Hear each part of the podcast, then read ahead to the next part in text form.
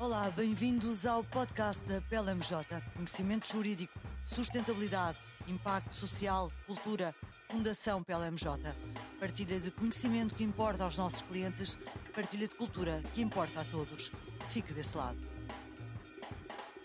Hoje falamos sobre transformação digital no setor segurador.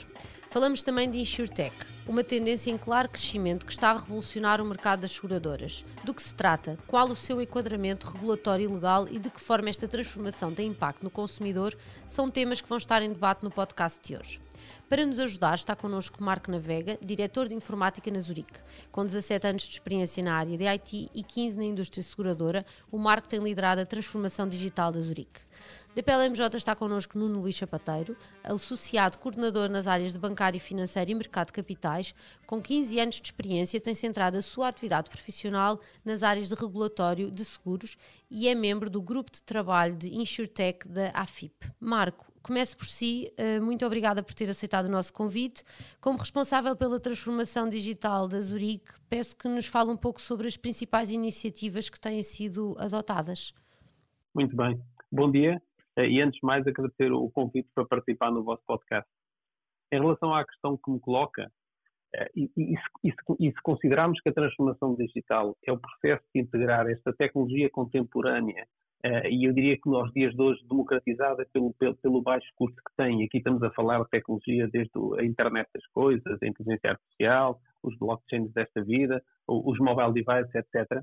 se nós agarramos nesta tecnologia e, e, e, considerarmos que isto é colocar esta tecnologia em todos os aspectos da vida da nossa organização, eu posso dizer que nós começámos este processo em 2016. Uh, eh, processo esse que exigiu e exige alterações fundamentais, eu diria que em pelo menos quatro dimensões: tecnologia, operações, modelo de negócio e pessoas. Naturalmente que, que, no âmbito do podcast e pelo limite de tempo que temos não, não, não poderei endereçar todas estas dimensões, mas gostaria de salientar a, a, última, neste caso a parte humana, muitas vezes subestimada e que, do meu ponto de vista, é a dimensão mais complicada de endereçar. Uh, costumo até dizer que, do ponto de vista da vertente tecnológica, esta parte é simples, mas a mudança de comportamentos e mentalidades individuais uh, e, e, a mudança da própria cultura organizacional da organização é claramente o desafio mais complicado e que não conseguimos endereçar de um dia para o outro. Por isso, quando nós demos início a este processo de transformação, a primeira coisa que fizemos foi tentar introduzir um novo modelo operacional uh, baseado uh, em metodologias ágeis para a gestão e entrega de todas as iniciativas feitas no contexto desta transformação tecnológica. Uh, e, e, isto acabou por se tornar bastante interessante, não só na nossa caminhada, na nossa jornada de transformação digital, mas também ver que eh, a criação das equipas multidisciplinares e, e no sentido e, e, no, e, com características muito mais colaboracionistas uh, do que existia na organização antes de começarmos toda esta jornada e ver as pessoas do negócio envolvidas nestas equipas a voltar aos seus departamentos após a sua iniciativa ser completada e, tentar introduzir a mesma metodologia nesses mesmos departamentos é bastante satisfatório e, e, e, só o facto de cada vez que nós conseguimos fazer isto antes da pandemia, uh, de, de, andar pelo edifício e ver post-its nas diversas paredes do edifício, acaba por ser bastante gratificante e, e é claramente um testemunho de o processo de transformação uh, cultural que também estamos a conseguir fazer uh, em paralelo, ao fim e ao cabo, com a transformação tecnológica que estamos a, que estamos a realizar. Por isso, isso é extremamente gratificante e eu gostaria de começar por aqui, porque esta parte humana é a parte mais complexa em qualquer transformação que nós fazemos na nossa vida, seja ela pessoal ou profissional. Mas voltando aqui à questão da, da, da caminhada digital. Uh, nós, nós, ao longo deste período, fomos introduzir o que, o que, o que eu vou chamar aqui de ativos digitais, uh, e, e, e, quando começámos, olhámos para os nossos principais stakeholders, sejam eles rede de distribuição, sejam eles uh, prestadores de, de serviços na área de sinistros, sejam eles colaboradores, sejam eles os nossos clientes. E, e tentámos perceber por onde é que devíamos começar esta caminhada. E, e, e, na altura, tendo em conta que nós ainda operamos muito no modelo tradicional e 85% da, da nossa venda de seguros ainda é feita através dos nossos agentes, decidimos começar por aí, rede de distribuição.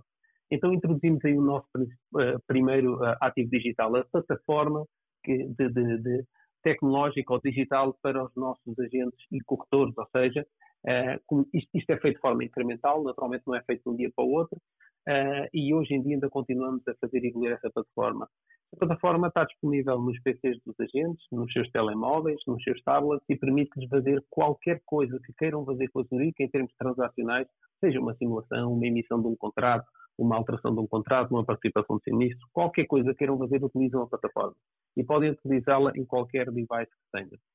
Uh, isto permitiu, naturalmente, criar outra atratividade, atratividade do ponto de vista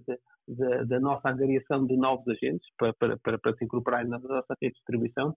porque para os agentes, naturalmente que a parte das comissões é importante, mas também a parte da sua própria eficiência operacional é extremamente relevante. E se nós conseguimos proporcionar isso com uma plataforma tecnológica avançada, naturalmente que temos uma capacidade uh, maior na, na atratividade de novos agentes. Depois introduzimos logo a seguir outra, outra ativo digital uh, que tinha a ver que aqui com um palavrão informático, que é, que é uma APIs disponíveis na internet para quê? Para os nossos parceiros uh, integrarem os sistemas informáticos deles com os nossos, sem ter que estar a ir aos nossos sistemas ou nós estarmos a ir ao, ao, ao deles. Eh, isto permitiu, por exemplo, que prestadores eh, de sinistros eh, integrassem toda a evolução, por exemplo, de uma peritagem, todo um processo de averiguação um sinistro automóvel, fosse feito tudo através destas APIs que, acabam por trazer e levar informação de um lado para o outro. Depois passámos a olhar para a jornada dos nossos colaboradores e, tentar criar alguma eficiência operacional interna. Então trouxemos uma tecnologia de automação que não tínhamos na altura, os chamados RPAs, e com isso conseguimos criar aqui uh, uma, uma uh, ganhar eficiência operacional, retirando do trabalho administrativo das pessoas aquelas tarefas repetitivas, repetitivas desculpe, uh, e que não carecem de, de, de, capacidade analítica no momento de as realizar.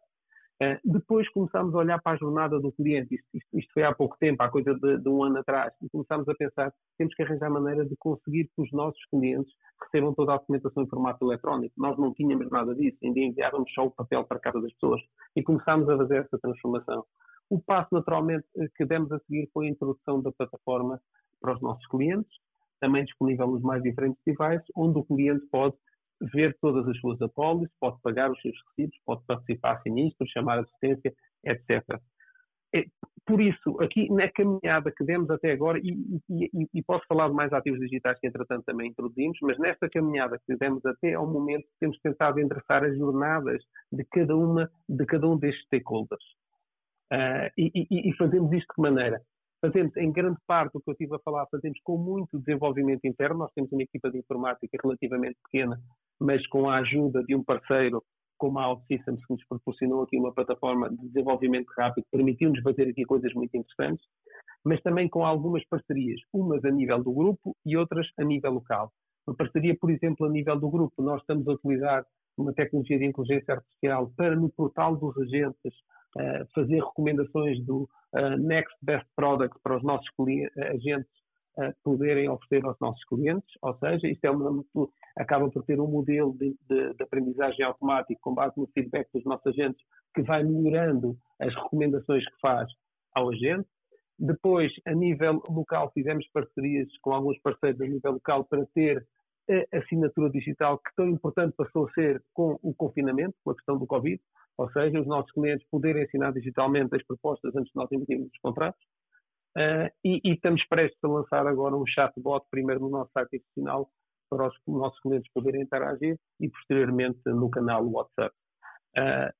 uh, para fechar, só dizer que também estamos neste momento a rearquiteturar toda a nossa área de uh, porque naturalmente associado a esta nova disciplina do Data Science,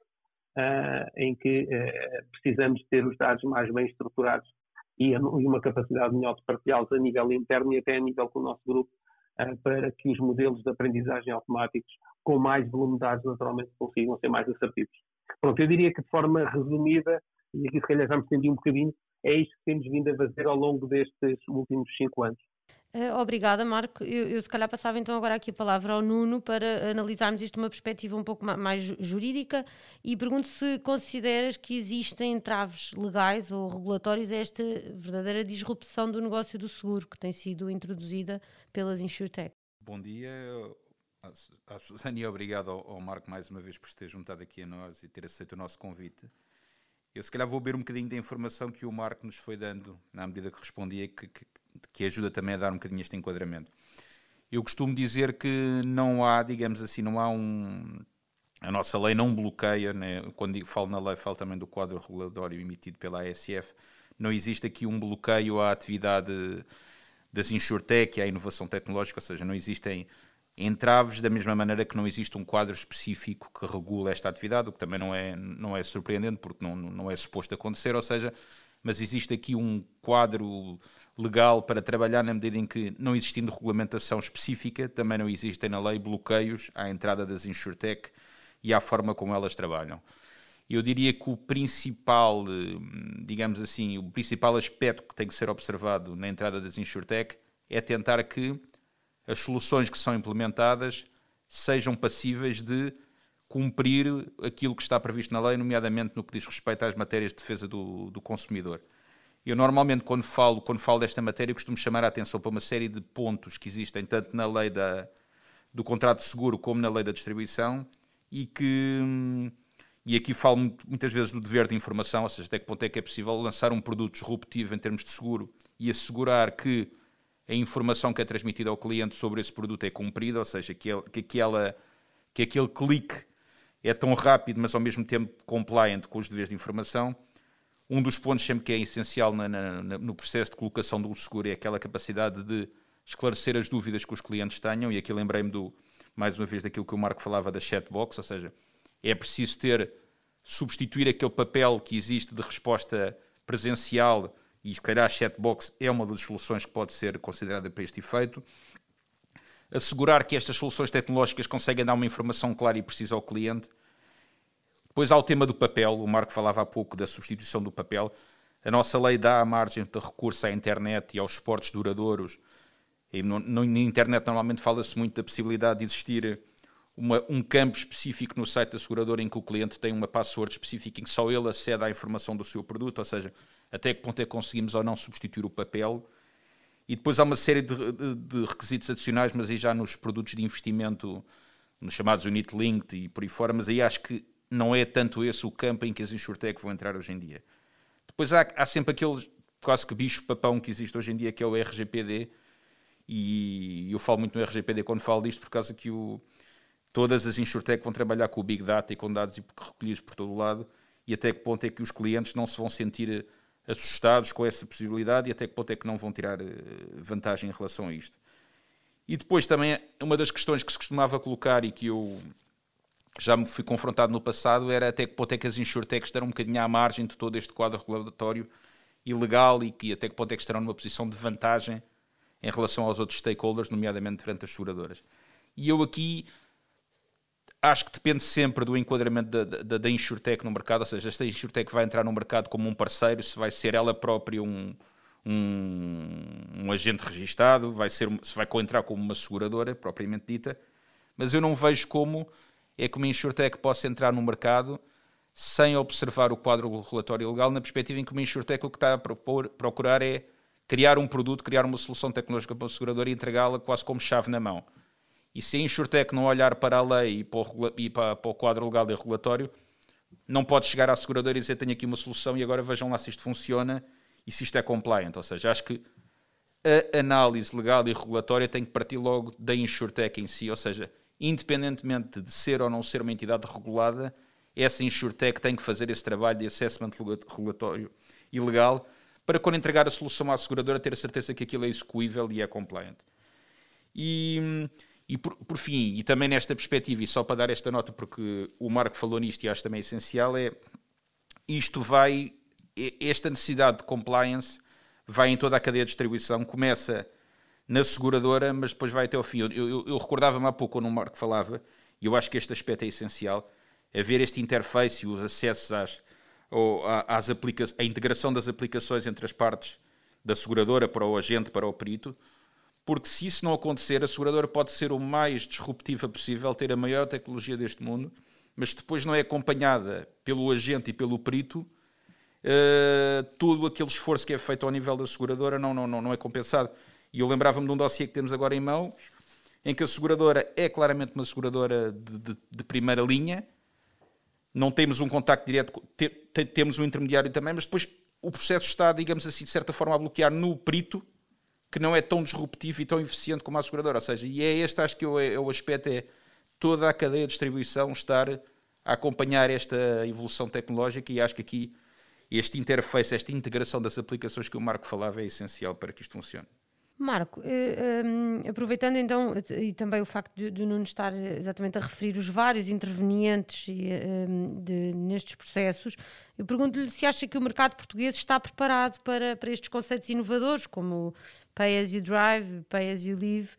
Um, o que é que lhe parece? Bom, se, calhar antes de ir a essa questão do, do, do, da telemática, chamemos-lhe assim, do Pay as you drive, Pay as you live,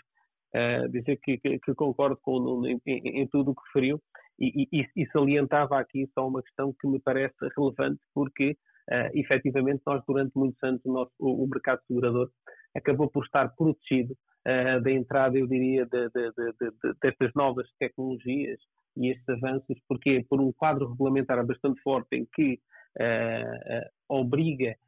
se alguém se quiser posicionar como uma nova seguradora, e eu aqui não, não falo de uma insurtech que se queira posicionar na cadeia de valor dos seguros. Refiro-me aqui a uma insurtech que queira substituir integralmente uma seguradora. Aqui o quadro regulamentar é bastante forte e depois ainda há a questão da necessidade de capital que inviabiliza uh, muitas tecnológicas que queiram fazer esta disrupção, uh, diria, end-to-end de uma seguradora. Existem algumas tentativas, como é o caso da Lemonade, Uh, mas, uh, mas diria que não é, uh, não é naturalmente a maioria de, das empresas, das insurtechs que estão a aparecer no mercado, e, é, e, e, ainda bem, porque me parece que na cadeia de valor dos seguros existem muito mais oportunidades do que propriamente fazer uma disrupção a esse nível e que obriga a capitais tão elevados para o conseguirem fazer. em relação à pergunta que me coloca da telemática, bom, eu, eu diria o seguinte, eu acho que o confinamento veio uh, trazer uma necessidade uh, que me parece que uh, nos próximos anos, e quando digo nos próximos anos é se calhar já em 2021, 2022, vão começar a aparecer novas soluções tecnológicas orientadas mais para o Pay, pay per Mile, mais do que o Pay as you drive ou Pay as you live. nós já temos algumas seguradoras no mercado a fazer este tipo de oferta, este Pay per Mile, Uh, e, e, eu diria que o facto de estarmos uh, confinados em casa tanto tempo durante estes dois anos, as pessoas estão a questionar efetivamente por que razão é que eu estou a pagar o meu seguro automóvel. Relembro, no entanto, que mesmo carros que não circulem precisam ter pelo menos a parte da responsabilidade civil. Por isso, para termos uma oferta para mar, existirá sempre uma parte que será fixa uh, do seguro que será que pagar e depois, naturalmente, haverá uma parte variável mediante o número de quilómetros percorridos uh, pela viatura. Eu diria que esse é um conceito mais fácil de ser adotado pelo mercado português do que o Pay As You Drive e o Pay As You Live. Depois, antes, antes de eu ir ao Pay As You Drive e o Pay As You Live, dizer ainda outra coisa. Uh, os preços dos seguros uh, a nível nacional não permite, se calhar, uma disrupção tão uh, rápida como, por exemplo, noutros países da União Europeia. Eu digo isto com experiência dentro do meu próprio grupo. Porquê? Eh, porque muitas vezes, por exemplo, o Pay As You Live obriga a um conjunto, a compra de um conjunto de devices para eu colocar na minha casa para avaliar coisas como, por exemplo, uh, se de repente tenho uma fuga de água em casa, se tenho uma fuga de gás, etc. E, e, a seguradora passar a ser mais preventiva do que reativa, poder informar o cliente, atenção que acho que tem uma fuga de água em casa ou qualquer coisa desse género. Esses devices ainda têm um preço que eu diria que é bastante proibitivo para nós incluirmos isso num pacote de seguros. Eu, eu dou um exemplo. Um, um seguro multirrisco em Portugal, em média, há, de custar à volta de 150 euros. Se eu vou comprar um pack de sensores para colocar em casa, esse pack, se calhar, vai-me custar 80 euros, 100 euros, quase que me tira do mercado. Uh, essa possibilidade. Por isso, no que diz respeito à telemática, seja ela qual for, eu acho que o que as companhias de seguros têm tentado fazer em Portugal é aproveitar, aproveitar quem tem esses sensores, esses dados e fazer parcerias com eles. Ou seja, dou um exemplo. Uh, existem empresas que trabalham já na avaliação, por exemplo, dos consumos energéticos em casa e com isso conseguem perceber se está alguém em casa ou se não está, ou a que horas é que tem alguém em casa. Faça-se uma parceria com uma EDT ou com alguém que tenha essa capacidade já instalada. Não podemos ser intrusivos ao ponto de acrescentar um custo tão grande ou uma fatura tão grande ao cliente que os vai afastar daquele produto seguro ou intrusivos ao ponto de ser vocês, você pode contratar esse seguro, mas eu preciso de instalar qualquer coisa no seu carro, na sua casa. Eu acho que isso é bastante intrusivo e eu acho que aí não vamos ter muita adesão. Uh, outra hipótese, agora passando para a questão dos carros, é,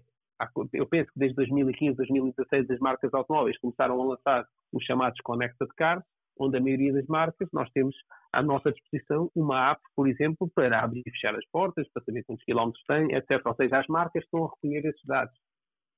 Faça-se parcerias com essas marcas ou faça-se parcerias com alguma uh, Insurtech, por exemplo, eu conheço algumas que criaram uh, uma solução que consome as APIs que essas marcas disponibilizam. Faça-se essas parcerias, não só obrigue as pessoas a ir a uma oficina para eu instalar um device para controlar a forma como conduz ou para saber quantos quilómetros faz. Isso, do meu ponto de vista, é bastante intrusivo e, infelizmente, esses devices, por vezes, tornam a oferta do produto seguro completamente fora daquilo que o mercado português está habituado uh, a pagar. Uh, e por isso, eu diria, voltando ao início,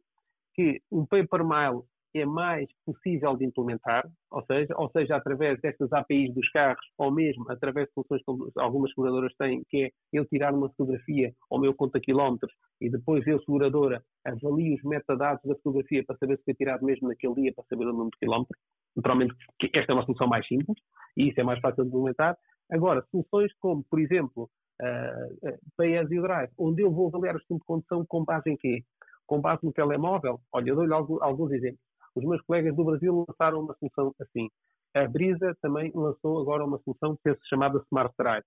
A, a, a, a, própria, outra congénere nossa lançou uma solução há uns anos atrás que era o Eat Road, para avaliar os tempos de condução. Uh, mas na realidade é muito difícil ganhar tração, Porque está agarrado ao telemóvel. E depois eu tenho a possibilidade de dizer, olha, neste dia não fui condutor, fui passageiro é, é, é, extremamente complicado utilizar estes dados, principalmente agarrado aos nossos devices telemóveis, porque depois podemos nem ser nós a conduzir, etc., e tentar fazer alguma coisa com eles. Eu não tenho visto grande tração destas soluções no mercado, seja nacional, seja internacional, do PS Drive. Enquanto que o Paper Mail, parece-me que sim, parece-me que esse irá ganhar tração, porque as pessoas estão a ver que não estão a conduzir os carros e continuam a pagar o mesmo seguro. Apesar, já agora só esta última parte, da própria Zurich ter devolvido uh, o ano passado cerca de 8 milhões de euros aos clientes pela baixa de sinistralidade. Nuno, um, a Presidente de, da ASF referiu esta semana que a transformação digital tem vindo a alterar profundamente o cotidiano dos consumidores uh, e que se por um lado se permite um acesso mais facilitado e alargado aos novos produtos, por outro potencia-se uma maior exposição a fraudes ou escolhas desinformadas. Consideras que o quadro legal e regulatório garante nível de proteção do consumidor perante esta revolução digital ou ainda é preciso desenvolver, eh, desenvolver uh, ferramentas que possam contribuir para o reforço da literacia financeira, incluindo também a digital, naturalmente? Ora, em relação a esse ponto, hum, esta entrevista da, da Presidente da SF foi inserida aqui no, no, no, no, Dia Mundial dos Direitos do Consumidor, que aconteceu há pouco tempo, que teve lugar esta semana, e, e no fundo e mais uma vez toca aqui neste tema da, da necessidade de, de, equilíbrio entre a evolução da tecnológica e, a, e, o, e o, ponto de, de, de, defesa do consumidor. Ou seja, no fundo, eu acho que este é o grande balanço e é a grande dificuldade que nós temos aqui, que no fundo eu já, já falei um bocadinho da questão anterior, que é até que ponto é que nós conseguimos avançar com soluções tecnológicas sem pôr em causa a defesa dos direitos do consumidor, que também é importante sublinhar esse ponto. Uh, o setor segurador tem sido não vou dizer fustigado, mas tem sido muito pressionado com alterações legislativas ao longo dos últimos anos, seja através da implementação da, da, da diretiva da distribuição, seja com, a, com o Solvência 2, temos a, a, as, novas as regras contabilísticas, temos o próprio RGPD e todo esse quadro legal e regulatório que tem vindo a entrar nos últimos anos é quadro legal e regulatório que tem essencialmente o enfoque na defesa do consumidor. E agora entramos numa fase de revolução tecnológica que quase que não digo que choca, mas que tem sempre quase que um travão no sentido de assegurar que todo esse quadro legal e regulatório que foi feito no sentido de defender o consumidor é, é cumprido e é observado com a, com a revolução tecnológica. E, o, o Marcos, há pouco eu também concordo que é, é toda esta pandemia quase que de todos os efeitos negativos que temos vivido na pandemia, se, temos que ver aqui um bocadinho um bright side, eu acho que é esse, ou seja, acelerou-se este conceito da digitalização e na nossa vida temos visto seja a pedir comida, seja a fazer o que seja, cada vez mais recorremos à tecnologia e isso vai e acelerou também esta mentalização. Agora, até que ponto é que as pessoas recorrem às plataformas tecnológicas, estas aplicações, e têm perfeita noção do que estão a fazer, ou têm perfeita noção dos riscos associados, ou dos deveres de informação que têm que, que, que têm que observar, ou se carregam naquelas, naquelas tick boxes de aceitam os termos e condições e realmente aceitam algo e têm noção do que estão a fazer. Eu acho que aí é que entra muito o tema da literacia financeira e da literacia digital e a literacia financeira mais na perspectiva de até que ponto é que eu tenho a capacidade para comprar um seguro através de uma aplicação e perceber claramente aquilo que estou a fazer e aquilo que me estou a vincular. Por isso acho que uh, tem que haver uma capacidade de paulatinamente ir fazendo essa, essa harmonização. Por exemplo, eu estava-me a lembrar há pouco, o Marco falava do, do Paper Mile, eu também concordo, acho que o Paper Mile é, é, é, é a perspectiva mais lógica de implementação e mais fácil de implementação nos tempos atuais, e no fundo o Paper Mile mais não é do que se já tivéssemos uma um quadro de paper mile em Portugal, um produto paper mile, antecipávamos esta decisão que houve de reembolso de, de parte dos prémios de responsabilidade civil automóvel, porque em bom rigor foi isso que aconteceu, foi quase um, um paper mile a posteriori de tentar uh, compensar as pessoas por uma menor utilização do, dos automóveis. E depois, eu, eu, há um ponto aqui que eu só, muito breve, que eu quero deixar, que, que eu já referi no passado, numa, numa resposta à imprensa no passado a respeito deste ponto, que eu acho que é essencial e que toca um bocadinho aquilo que o Marco dizia há bocado, mas que eu dizia na resposta anterior, mas subindo mais um degrau, ou seja, esta revolução tecnológica começa na seguradora, vai em toda a cadeia e tem que chegar ao supervisor também. E aqui há um termo que eu não quero, não quero aprofundar muito aqui, mas lá também fala-se muito em subtech e regtech, que mais que não é que tecnologia na supervisão e, ao termo, e em termos de regulação. E, e acho que este é um aspecto essencial e, e, e tem-se notado isso ao nível da ASF, ou seja, a ASF tem-se notado ao longo dos últimos tempos, tem reforçado os seus quadros, mas acho que é crítico que também se faculta ao próprio regulador os meios para acompanhar a evolução tecnológica das seguradoras, ou seja, não, me parece... Há uns tempos, a ideia que existe hoje em dia é que para, para criar um produto seguro se demora meses. A ideia é que cada vez mais, com a tecnologia, a criação de um produto seguro que seja ao nível da cotação ou do desenho do produto demora dias, semanas. E depois é preciso que tenhamos um regulador que também tenha a capacidade de estar em cima de, de todo este processo, na medida do, seja a nível comportamental, seja ao nível prudencial, mais evoluído possível. Ou seja, estas ferramentas tecnológicas também têm que ser facultadas, e aqui é, é uma decisão quase ao nível do governo e, da, do, e, do, e dos ministérios, mas o regulador tem que acompanhar esta revolução tecnológica dos players, sob pena depois tudo o que seja atividades de cross-border, tudo o que seja atividades de transmissão de participações qualificadas, tudo o que seja atividade de lançamento de produtos, bloquearem ao nível do supervisor e, e, bloquear todo este esforço que é feito na cadeia até chegar à regulação. Marco, sobre este aspecto, pegando nesta, nesta nota do, do Nuno, um, e uma vez que o Marco falou no, no, logo no início na, na, na, importância de envolver as pessoas né, em toda esta transformação tecnológica, eu pergunto quais são então os desafios que uh, se tem enfrentado no processo de requalificação tecnológica da força de trabalho. E pegando também exatamente neste ponto que há várias pessoas envolvidas em toda esta cadeia de, de neste setor. Sem dúvida, este, este, este é um, um, tema de facto que, que, me é bastante chegado, uh, porque eu continuo a achar que, que todos estes processos e, e, transformações que nós pensarmos que têm existido ao longo dos tempos, hoje em dia chamamos a transformação digital, antigamente chamávamos transformação de negócio, as transformações têm existido efetivamente ao longo dos tempos. Eu diria que hoje em dia, e porque a inovação acaba por ser exponencial, hoje em dia as potencialidades das novas tecnologias e a democratização das mesmas em termos financeiros ou em termos de custos faz com que estes ciclos sejam mais rápidos ainda. Lá está que cada vez que fazemos uma transformação, a questão humana acaba por ser sempre mais difícil, diria eu. Uh, eu, eu olhando para a área de recursos humanos, eu diria que as seguradoras hoje em dia têm principalmente quatro desafios em mãos. Sendo o primeiro o que eu considero ser uma pouca atratividade da nossa indústria nas novas gerações. Eu acho que, como indústria, nós temos sido efetivamente pouco eficientes na explicação da nossa causa, da nossa missão. E, e, se nós olharmos para estas novas gerações que estão muito mais orientadas, diria eu, a causas sociais do que se calhar gerações anteriores,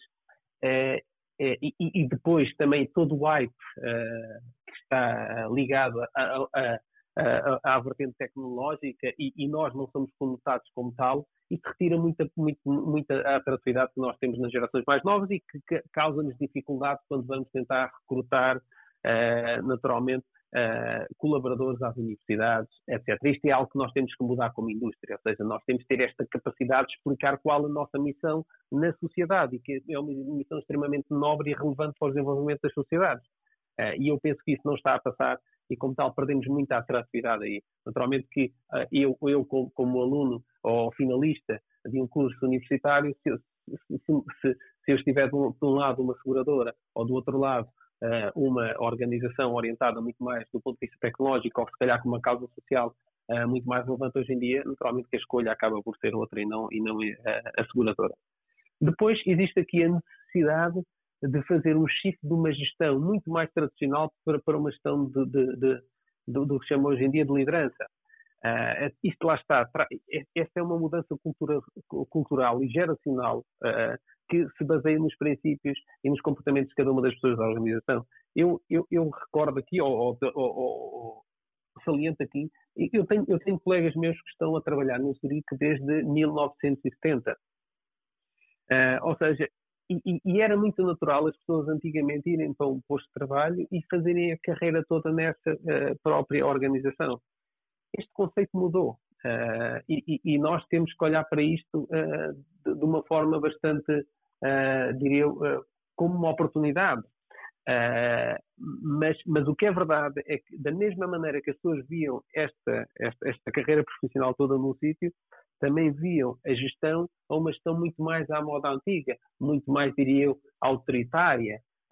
E, e, este shift para uma gestão em que a estrutura hierárquica tem que ser achatada e tem que ser eliminada em alguns casos, uh, acaba por ser difícil de executar uh, numa organização como nós em Portugal, que estamos há mais de, de, de 100 anos e, ao fim e ao cabo, temos colaboradores connosco há muitos anos a trabalhar sempre da mesma maneira. Depois, naturalmente, que associado a isto temos a dificuldade em aceitar a mudança com naturalidade, mas isto somos nós, seres humanos como um todo. Uh, ou seja, uh, nós, nós gostamos, de, quando estamos habituados a fazer aquilo no nosso dia a dia, Uh, pensar que de repente temos que fazer diferente, naturalmente que isso nos causa alguma ansiedade. E depois depende de, de, de pessoa para pessoa, mas de uma maneira geral, nós seres humanos não estamos muito orientados para estar sempre a fazer transformações. E hoje em dia andamos sempre com esta questão das transformações, aumenta os níveis de stress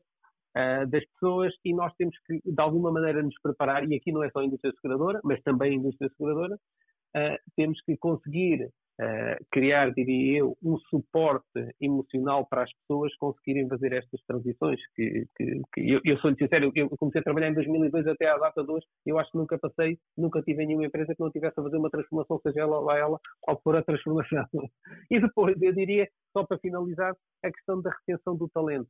Uh, esta é outra área, efetivamente, que, que, que, é um grande desafio também para a, para a indústria seguradora e, e, até de uma forma geral. E, naturalmente, aqui existem inúmeras iniciativas que poderão contribuir para mitigar este risco, quer como seja o Flexwork, e eu, naturalmente, agora arrisco a dizer que pós-pandemia este Flexwork vai ser generalizado. Nós ainda, há, a semana passada, ouvimos uma congênere nossa a dizer que iam passar a trabalhar uh, definitivamente de forma remota. Uh, a Zurich também está a pensar seriamente nisso. Uh, e, e, penso que isto pode ser uma mais-valia, até, até, até, até uma mais-valia do ponto de vista das pessoas se desmobilizarem dos grandes centros urbanos e se calhar uh, para, quem, para quem não é dos centros urbanos voltar para as suas, para as, para as suas terras de origem, uma, uma, vez que o custo de vida uh, naturalmente nesses sítios é mais baixo que nos centros urbanos, e, e, e, a capacidade de trabalhar remoto acaba por ser um benefício para, para essas pessoas. Haver mais horas, mais horas de formação, ou seja, existe aqui um conjunto de iniciativas que podem ajudar muito nisto. Mas eu acho que o fundamental aqui, e seguindo aqui uh, uh, o, o, o, que disse uh, o empresário britânico famoso Richard Branson, que employees come first. If you take care of your employees, they will take care of your clients. ou seja, os nossos clientes não vêm primeiro. E esta é uma parte fundamental. Quem vem primeiro são os nossos colaboradores. E é para aí que nós temos, que nos temos de virar. Por isso, eu diria que para, para, finalizar, a melhor forma de finalizar isto em termos da, da requalificação tecnológica que nós temos que fazer é olhar para dentro e dar primazia aos nossos colaboradores, porque se eles estiverem bem tratados, eles vão tratar muito melhor os nossos clientes. Obrigada, Marco. Uh, Nuno, um, voltávamos, calhar, aqui um bocadinho às InsurTech, e até porque isso, um, na lógica do que temos estado aqui a conversar, poderá ser também esta, esta tendência, este crescimento, poderá também ajudar na aceleração da transformação tecnológica do que, e, de, de, e da, da aceitação das pessoas. Um, que cenários poderão considerar no que diz respeito à forma como estas se vão relacionar com as tradicionais seguradoras? Em relação a este ponto, e, e, e, de uma forma muito sintética, eu acho que normalmente eu considero, eu, eu costumo abordar este ponto em, em três cenários possíveis. Há, há, um cenário que é o que costumamos chamar que é o build, e o build é a própria seguradora construir as soluções tecnológicas. E aqui, pegando no Marco, o Marco é um exemplo disso, ou seja,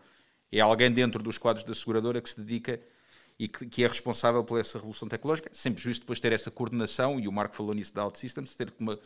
uma tecnológica diretamente e que lhe dá e que, e que trabalha, mas o, o build é, é, é, um bocadinho o primeira, a primeira consideração. Depois há o buy, que é a possibilidade de uma seguradora adquirir uma insurtech com soluções ou, ao contrário, uma insurtech adquirir uma seguradora com, que já tenha uma licença.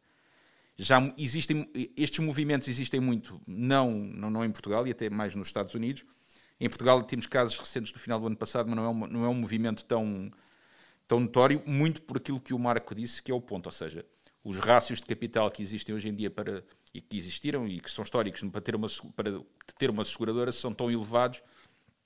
que, tirando casos como a Lemonade que o Marco falava, é, preci é preciso ter um músculo financeiro muito forte e, e, e normalmente não é por aí que as insurtechs vão e as seguradoras, é mais fácil o movimento da seguradora adquirir propriamente a insurtech. E depois há o terceiro cenário que me parece a mim o mais normal e é o que eu tenho assistido mais, que é o Collaborate, que é no fundo as seguradoras trabalharem, de, digamos assim, de braços dados com as InsurTech, internalizando as soluções das InsurTech ou externalizando alguns serviços para, para as InsurTech trabalharem com elas. Uh, quando, quando está aqui em causa uma externalização, o único aspecto que é preciso ter em consideração é o tema das limitações da subcontratação que existe na lei da, do, da atividade seguradora, ou seja, há determinados limites, dependendo de, de ser ou não qual o nível de importância e fundamento de, de, dos serviços que estão a ser externalizados, e aí tem que se ter alguma atenção.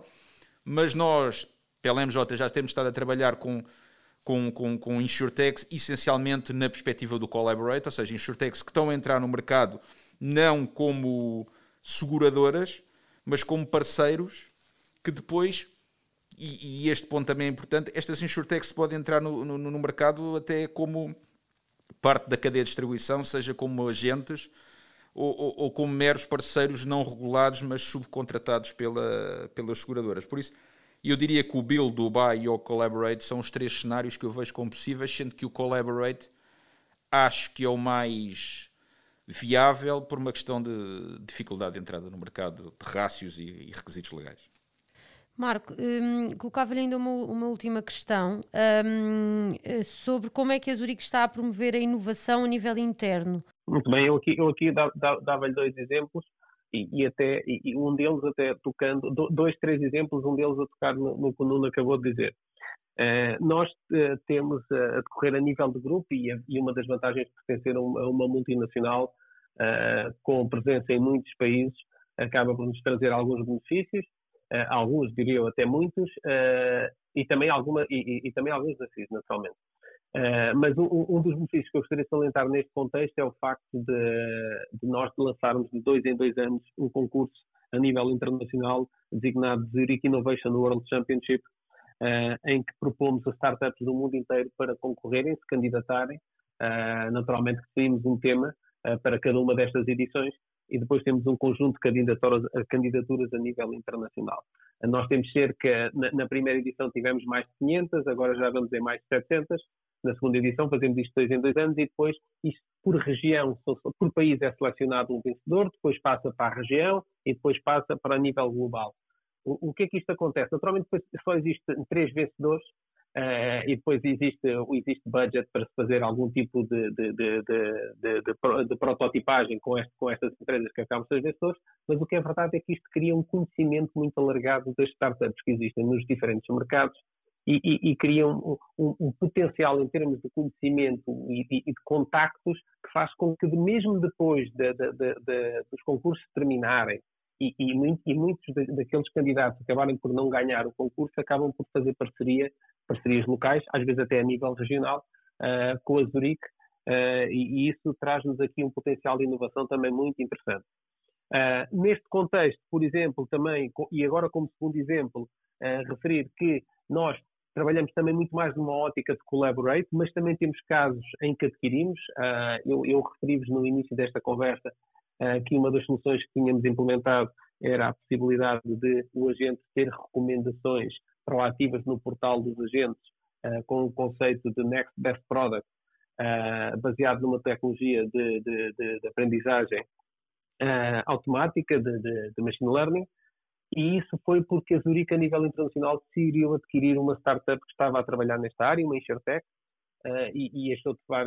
veras, de interessante e adquiriu. Mas na maioria dos casos fazemos do, do modo collaborate, que acaba por ser uh, um, uh, um win-win cenário, tanto para a seguradora como para a própria Insurtech. Depois, a nível interno, como é que nós nos movimentamos em termos de inovação? Nós criámos o ano passado o que nós designámos de uma incubadora de inovação, onde nós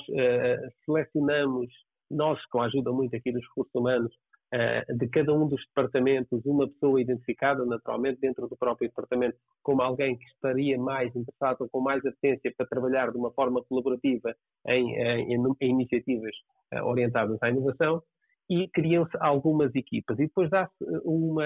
um, tema a cada uma destas equipas e estas equipas têm autonomia para ir falar com universidades, com startups a nível local e apresentarem soluções. Ou seja, passam por um processo, naturalmente, eh, damos sempre uma formação inicial do chamado Design Thinking, e a partir daí estas pessoas têm autonomia e capacidade de decisão para explorar as temáticas em questão. E depois trazem estas ideias, e depois estas ideias são apresentadas e normalmente é selecionada uma e depois avança-se com essa Uh, com, com, uma prototipagem, com, com, uma, uma, com, um piloto dessa solução para ver se funciona. O que é engraçado nisto é que estas pessoas não são permanentes dentro desta incubadora, ou seja, acaba por, por, assim que acaba a, a, a, sua iniciativa, voltam para os seus departamentos e depois, na próxima edição, uh, que acontece seis a seis meses,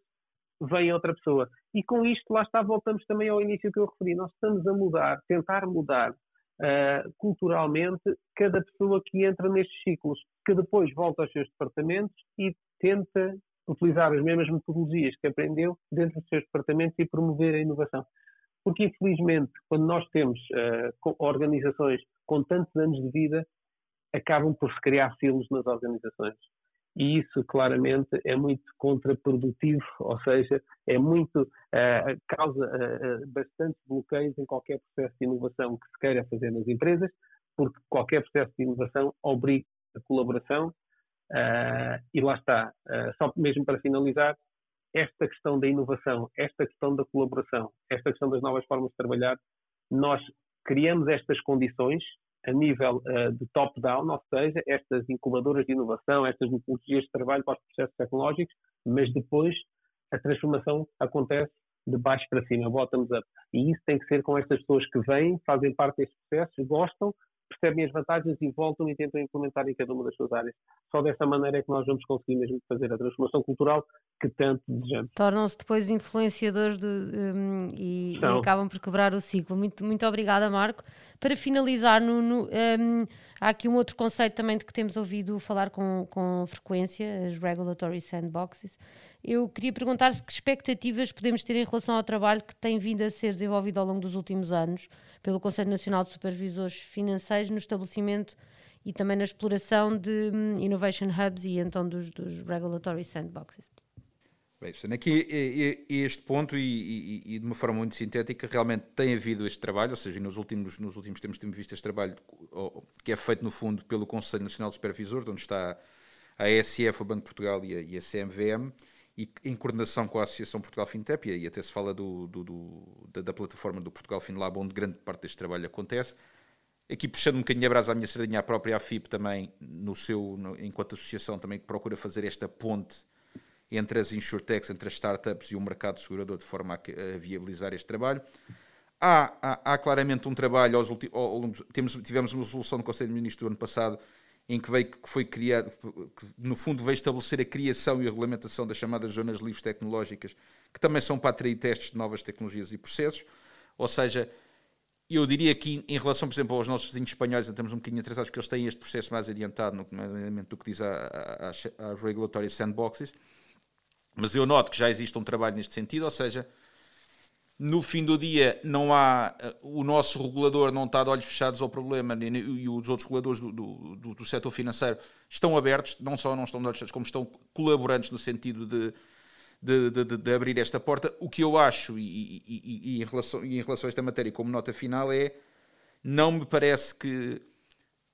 o facto de uma, de uma startup ir para uma regulatory sandbox e, estar lá o, o período de tempo que for preciso naquele, naquele ambiente de regulamentação, digamos assim, especial para ver até que ponto é que é viável aquela solução, que seja só por si uma, uma carta verde para ela funcionar, ou seja, acho que é mais do que isso, é preciso que essa solução seja aceita pelo mercado em si e que tenha uma seguradora que queira investir na mesma e que queira trabalhar com ela, ou seja, a relatório sandbox só por si não pode ser vista como, no, no fundo, uma via verde para, para, para a entrada no mercado. Queria agradecer aos dois, Marco Navega e Nuno Lixa Pateiro. Obrigada pelo, por, por, pelo vosso tempo um, e obrigada a todos.